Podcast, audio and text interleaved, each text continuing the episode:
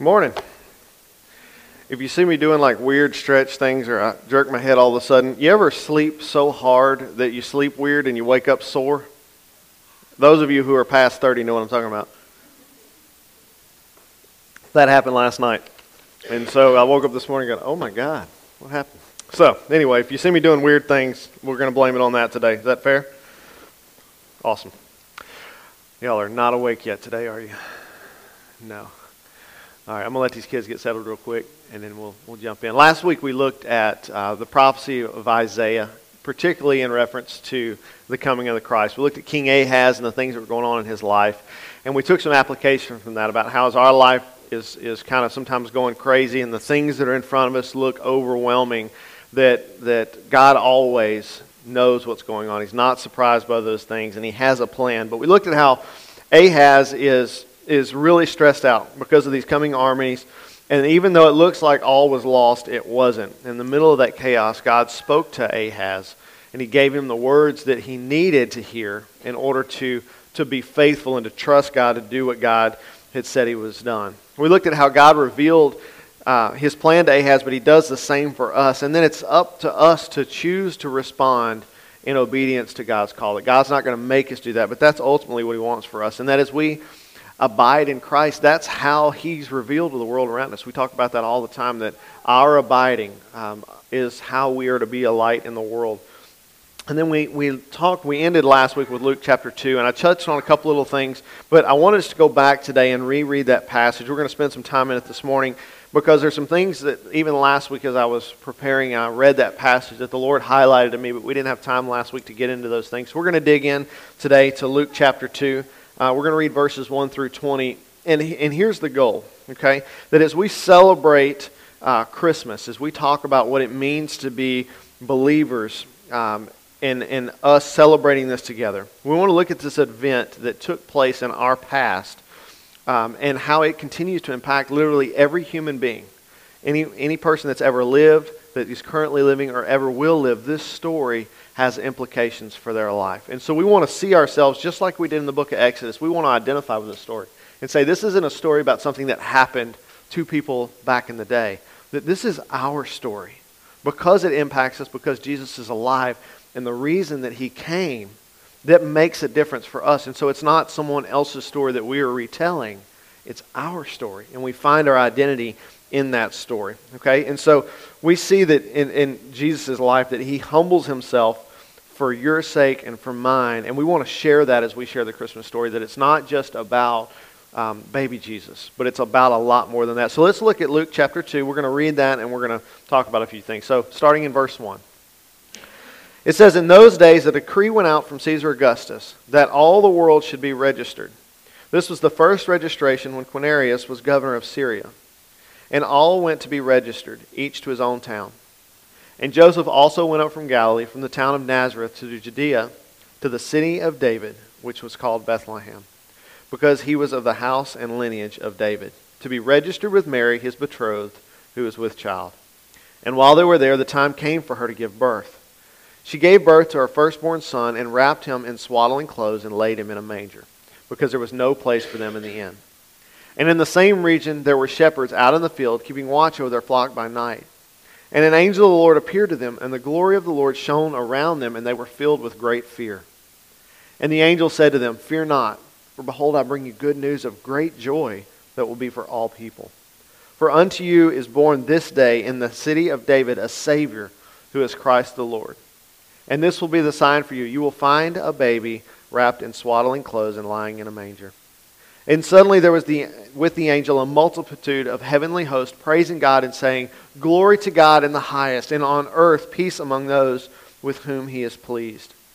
When the angels went away from them into heaven, the shepherds said to one another, Let's go to Bethlehem and see this thing that has happened, which the Lord has made known to us. And they went with haste and found Mary and Joseph and the baby lying in a manger. And when they saw it, they made known the saying that had been told to them concerning this child. And all who heard it wondered at what the shepherds had told them. But Mary treasured up all these things, pondering them in her heart. And the shepherds returned, glorifying and praising God for all they had heard and seen as it had been told to them. So last week, as I was reading this passage, and I'm looking at it, I'm looking at the characters that are involved here. I saw something really interesting, and that's what I want to talk about today. The first point I want to make today, we're only going to be two. Okay, I'm going to spend a little time in this first one, and then and then obviously in the second. But the first point I want to make today is that God uses those who the world forsakes. If you think about the characters of this story, we see Mary, we see Joseph, and we see shepherds, all of which were not in, in high standing as far as their social class. I had a thought this week I think about how we often respond to God's direction for our lives with apprehension. We saw that in King Ahaz last week. God gives King Ahaz a word, and he, he operates out of fear instead of out of faith. And as I kind of internalized that, as I thought about why do I respond with apprehension a lot of times when God speaks into my life, I, I realized that there are several reasons there. But one of the ones that I think stands out to me the most, and I think that you can identify with this, is that it often has to do with my own perception of my value and abilities. Think about that.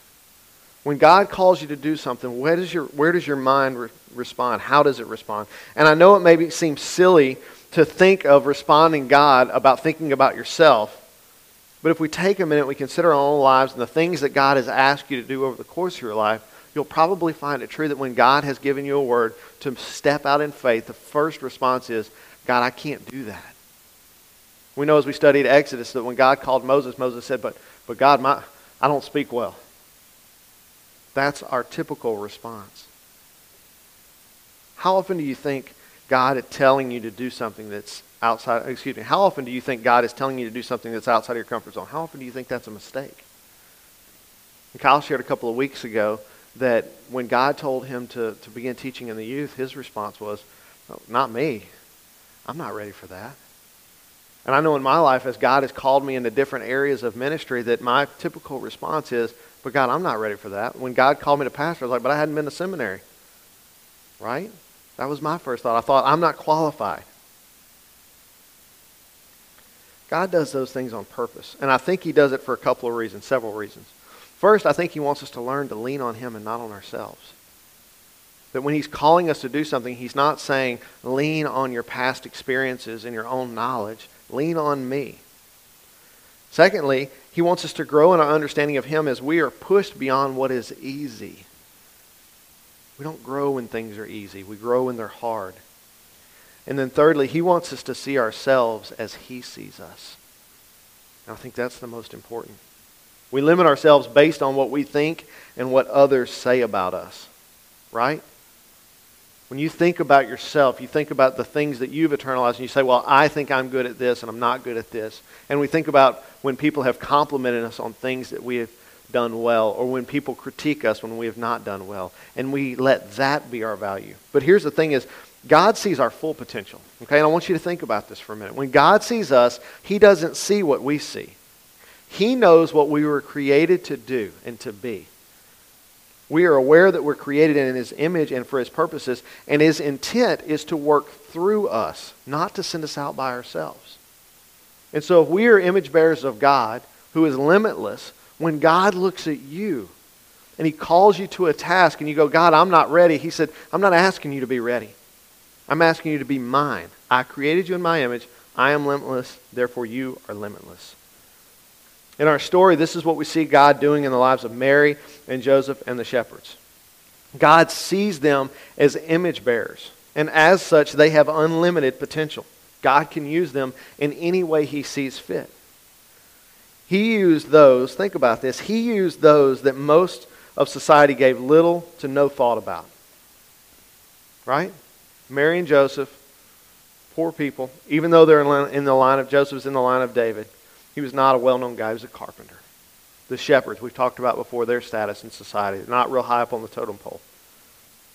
If you take time to think about it, God does this throughout human history. You look at the biblical narrative, and we see over and over and over that God uses nobodies to complete his work. We're going to switch gears for a minute. I want you to think about something. We're going to move off the Christmas story. We're going to look at some other scripture. We're coming back, but I want to pursue this idea a little bit further. God's got a word for us this morning. We've been talking about for a year what it means to join God to set people free. And I know because I've heard comments and I've talked with some of you, and you think, I'm not ready. Well, welcome to the party. None of us are. Okay? God's got some stuff for us to do. But in order for us to do that, we have to learn to see ourselves as God sees us. Okay? When Jesus is in the upper room with his disciples, just before his death, he said some things to them that were both familiar and foreign at the same time. Have you ever heard something where you're like, man, I think I heard that somewhere one time, but I'm not, I can't place it? Jesus does this with the disciples.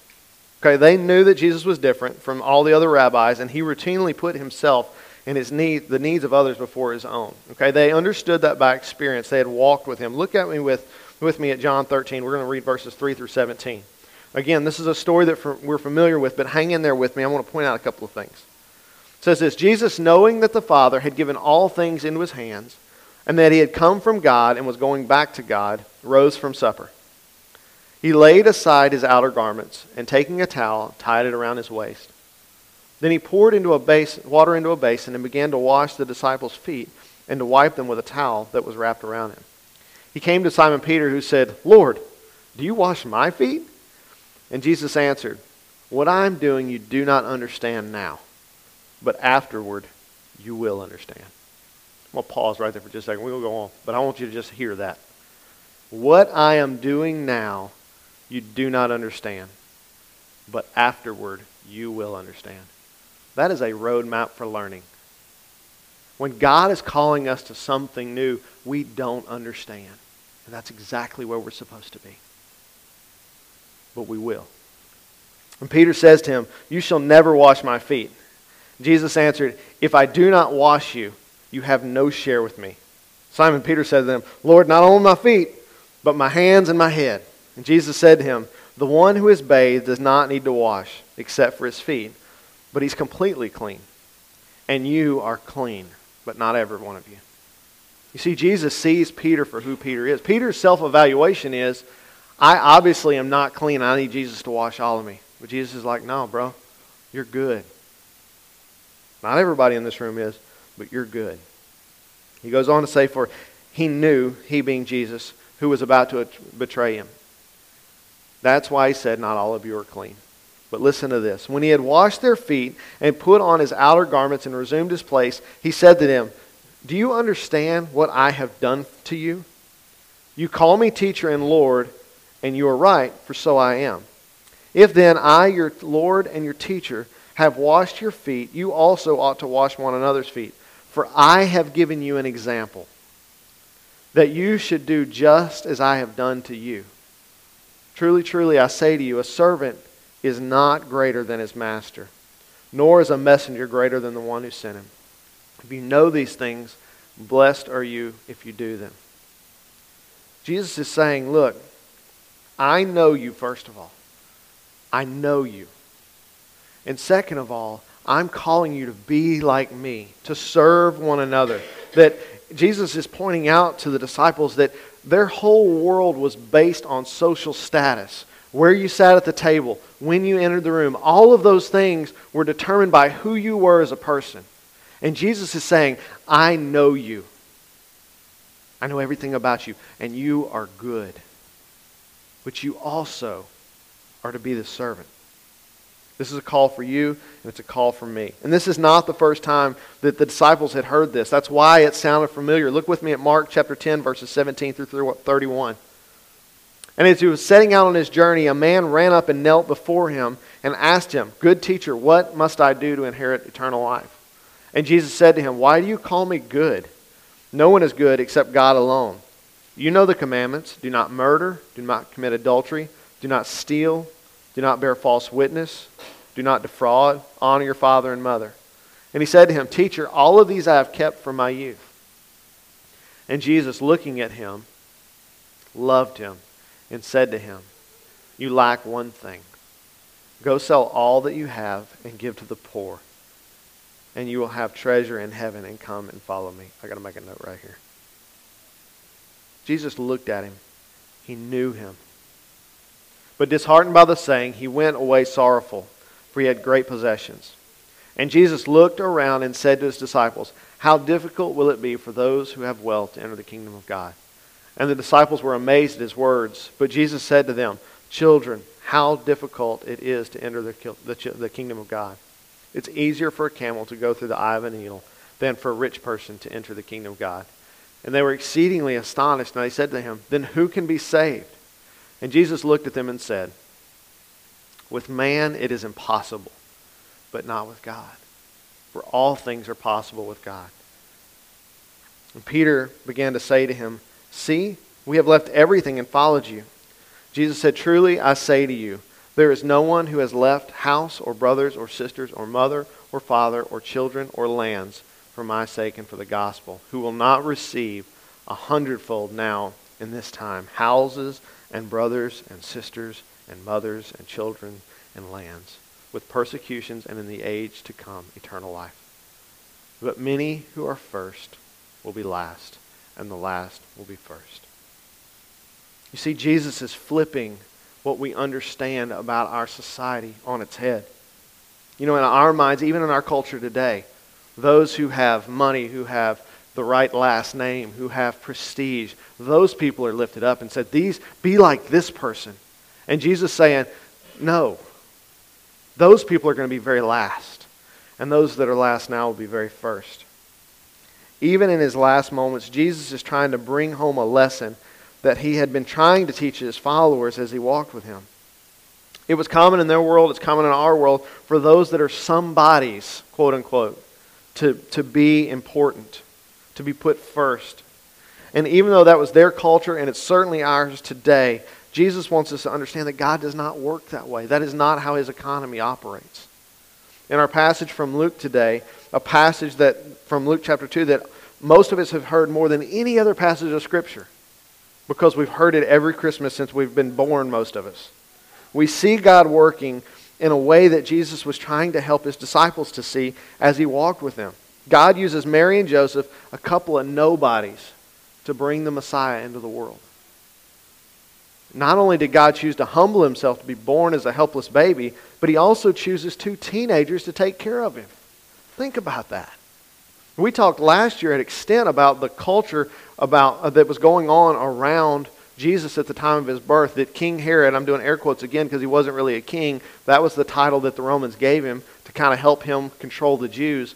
But all around them for 400 years had been nothing but war and tyranny. It was a terrible place. People feared for their lives constantly.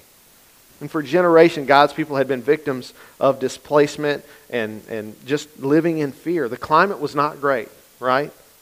And in the middle of that, God chooses two teenagers to bring Jesus into the world. They did not have the means, the resources, they had nothing. Not to mention that as soon as Jesus arrives and the wise men tell King Herod that he's here, King Herod decides he's going to try to kill him. I want you to put yourself back in your teenage days. Think about when you were in high school, because that's about how old Mary and Joseph were. Were you ready to not only have a child, but to protect him from a king that wanted to kill him? No, you were not. I'm not ready for that right now. But that's who God chose. He didn't choose Mary and Joseph because they were qualified. He didn't choose them because they have the right resources or the right social connections. He chose them because they were willing to follow. I thought about this this week. If God's all knowing, and He is, He knew the climate that Jesus was being born into. And He knew the response that Herod was going to have. But yet, He sends them, He sends Mary and Joseph to have His son. God purposely chose these two, knowing full well that they didn't have what it took. But he saw them for who they were. He saw them as a young man and a young woman who were willing to obey God no matter what the cost. He does the same with you and I.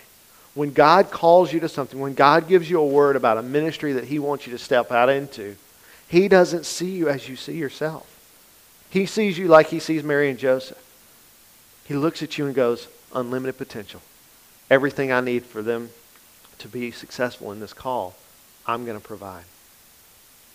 We also see that God chooses in this passage to make the birth announcement to the shepherds. God could have sent those angels anywhere. Have you ever thought about this? God could have sent those angels anywhere. Could have sent them to King Herod in his court, made the announcement there. He could have sent them to the temple where all the rabbis were and made his, his, his proclamation there. He could have sent them to Rome in front of Julius Caesar and made the proclamation there, but he didn't. He chose the shepherds. And shepherds didn't have Twitter and Facebook and Instagram, right? They couldn't just click a couple of buttons and boom, the whole world knows. They had to go physically tell people. But God chose them. It says in Luke 2, verse 16, that the shepherds went with haste and found Mary and Joseph. And as far as we know from the Christmas story, from the scripture that we have, they were the very first visitors. Now, the Messiah that had been prophesied for thousands of years arrives, and the very first people that God sends to him were the shepherds, were the lowliest of low. And that's who God chose. We have to allow the Holy Spirit to redefine for us what it means to be God's people. Because we look at ourselves, we look at the people in our church, we look at the people in our culture, and we view them as the world views them. And God's going, that's not how I operate. You think you're the lowest of the low in this room, you're the most useful to God. God chooses for the, for the shepherds to be the first. If you hadn't picked up on what I'm laying down here, I like that saying. Here's what I want to, oh, here's what I want you to hear. The most significant people in this story were the least significant in their society. The most important, the most significant people in this narrative were the least significant in their society. God's trying to show us something. We cannot and should not view ourselves as the world does. We can all agree that we're a bunch of nobodies, right? That there's nothing special about us. But the fact that there's nothing special about us is exactly why God wants to use us. It's because we have, we have seen ourselves as God sees us. Our call to join God in the work that He's doing isn't dependent upon our skill sets or our talents. God purposefully asks those who don't have any of those things to do His bidding so that when the world sees something happen, it's obvious that it's not us doing it it's obvious that it's God doing it. Literally, all we bring to the table is a willingness to follow where He leads. Not just one time, half hearted agreement, but a devotion to obey no matter what the cost is. So, point number two I want to make today is devotion to God's plan brings joy back to the world. Listen, God calls us not because we're ready or able or equipped. God calls us because He is ready, He is able, and He is the equiper. I thought about it like this Joe Burrow does not score the touchdowns. If you don't know who Joe Burrow is, you must live under a rock, okay? He's the quarterback for LSU. Okay, if you're not a football person, just know that, okay? He's a big deal. Won the Heisman last night. It's a big deal. Go, Joe. All right? Joe Burrow doesn't score all the touchdowns. He calls out for the play. He calls the play to the team. They huddle up. He says, This is what we're about to do, guys.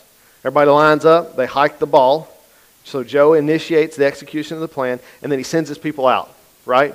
The wide receivers, the tight ends, they take off running. They know where they're supposed to go, but you cannot score a touchdown unless you are holding the football. They don't leave with the football. They run the play, right?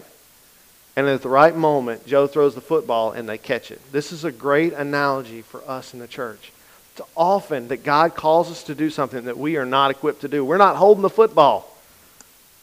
But we're still supposed to go. We're still supposed to do the things that God calls us to do. And when it's time, when we need what we need, God delivers it just like Joe. There you go, Kyle. That was just for you. They only score a goal when everybody follows the plan, right? God's going to give us the play. Sometimes we're going to have the tools and the resources that we need to accomplish the work right then. But sometimes we're going to have to wait for those things to come in time as God leads. We have to step out in, in faith and obedience and wait for God to do what only He can do. We start running towards the end zone. We don't have the football yet, but we know it's coming because God said it's coming. And we keep running until He throws it. I was thinking about this yesterday, and, and some of you guys have heard us talk about a community garden here. And I've shared a little bit of that story, but I want to share it today in context of what we're talking about. Okay? When we purchased this property, um, we walked out here and Glenn was like, Yeah, we own all of this. I was like, How far do we own? He's like, From the end of the parking lot to that house way back there. So if you didn't know that, that whole field behind us is ours. And immediately the farmer in me saw that, and I really felt like this was from the Lord. He says, Y'all are going to put a garden here one day. I thought, wow, that's going to be awesome. And at that point in our life, Bethany and I were huge into gardening. We had a huge garden in our yard. We had all the tools, the resources. She had the knowledge. We could make this happen, right? But as we prayed about that, God didn't tell us to go. He just said, This is going to happen one day. Had I stepped out and just done something, it would have been about me, right? It would have been me taking my knowledge, my resources, and trying to do something good for God, but it wouldn't have been what God wanted because He didn't tell me to do that. Now, fast forward a couple of years, the Upshaws joined the church, and through the process of having conversations, I discovered that Debbie Upshaw is a certified master gardener. Okay, that is some qualifications I do not hold, right? Not only that, but she has experience in community gardening. Again, something I do not have experience with. I thought, okay, God, all right, see what you're doing here, but I'm going to, wait. I'm going to be patient. I'm not going to push Debbie because that's not how we roll, right? We don't push people to doing things. So we just, I prayed, began to seek the Lord. She's doing the same thing. We didn't get in a hurry. We wanted to give God time to show us what He was going to do, how He wanted us to participate in that, okay? Instead of us just gathering our resources and knowledge and trying to make something happen. Fast forward a little further, we're having a staff meeting. And Brittany just all of a sudden just gets super excited. I shared this story the other day. And she is just, eh, I don't know if you know Brittany or not, but when she gets excited, that mouth, whoa, 900 miles an hour. Okay? And Bethany and Anna and I all know that this is coming already. And we're waiting for Brittany to take a breath. And she didn't. And so Anna just cut her off and was like, it's already happening. God's been speaking to Miss Debbie. And she's like, oh my gosh. And so they got together that week and had a meeting. And here's what's really cool is God had been speaking the same thing to Brittany that he was speaking to Miss Debbie. So now we have, years ago, God gave a vision. I had the resources and talent, but not the call. But God was waiting for the people here who had the call, who had the things he needed when he needed them to make that happen. We're going to have an announcement at the end of this that this thing is happening. But not because Will wanted to do a good thing, pull myself up by my bootstraps and get it done, but because we've been waiting for God to speak about how it was to happen. And, and here's, I'll just tell you, like, my thought when I first thought of a garden was we're going to be able to feed this community out of all this land. That's not what God's intent is. God can provide food for them.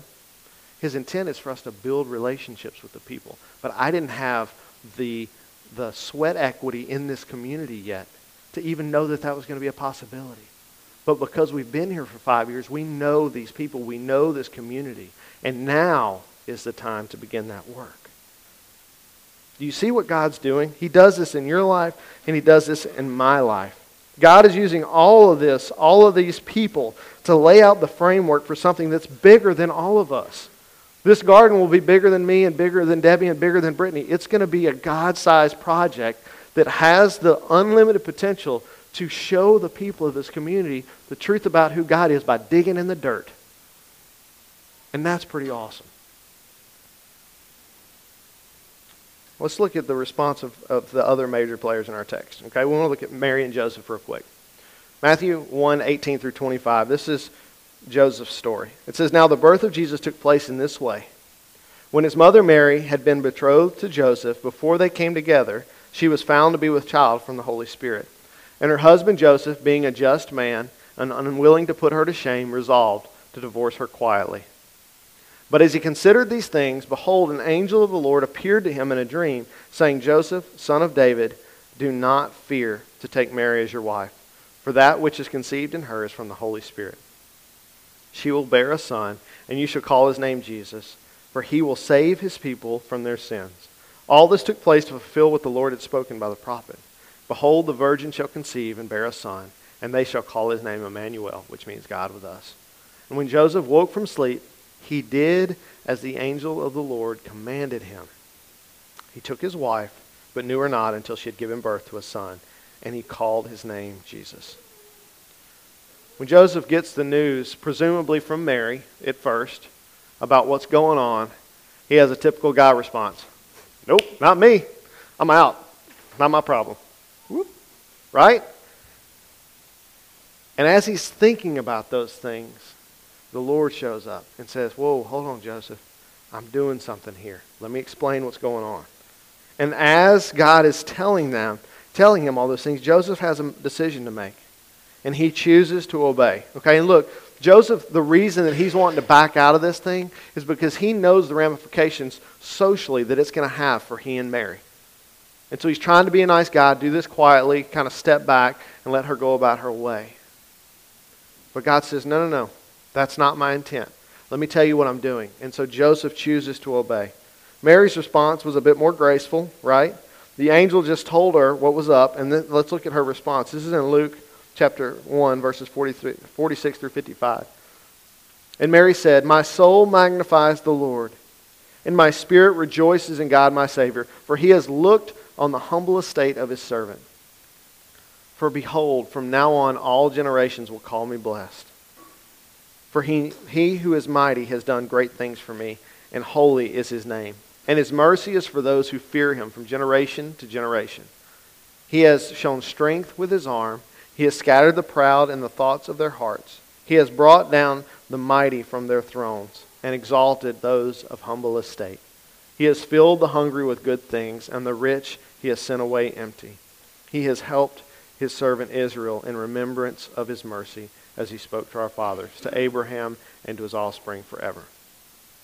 Again, Mary could have responded differently. She could have been really upset about the fact that she's now a pregnant teenage mom, right? She could have been that way. But she didn't. She responds with not only obedience, but joy filled obedience because she knows God. She's walked with Him. She has experience. She understands because the angel showed up and said, This is what's going on. Okay? The other players in our story here are the shepherds. Okay? We've already read the shepherd the story of them. We're not going to read it again, but as a reminder, they respond to the angels by going to find Jesus. Scripture says they went with haste. They went right then as they were called.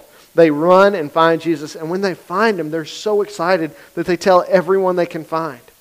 Let me tell you what God has done. Listen, we know of our Savior because Mary and Joseph and the shepherds obeyed the call of God.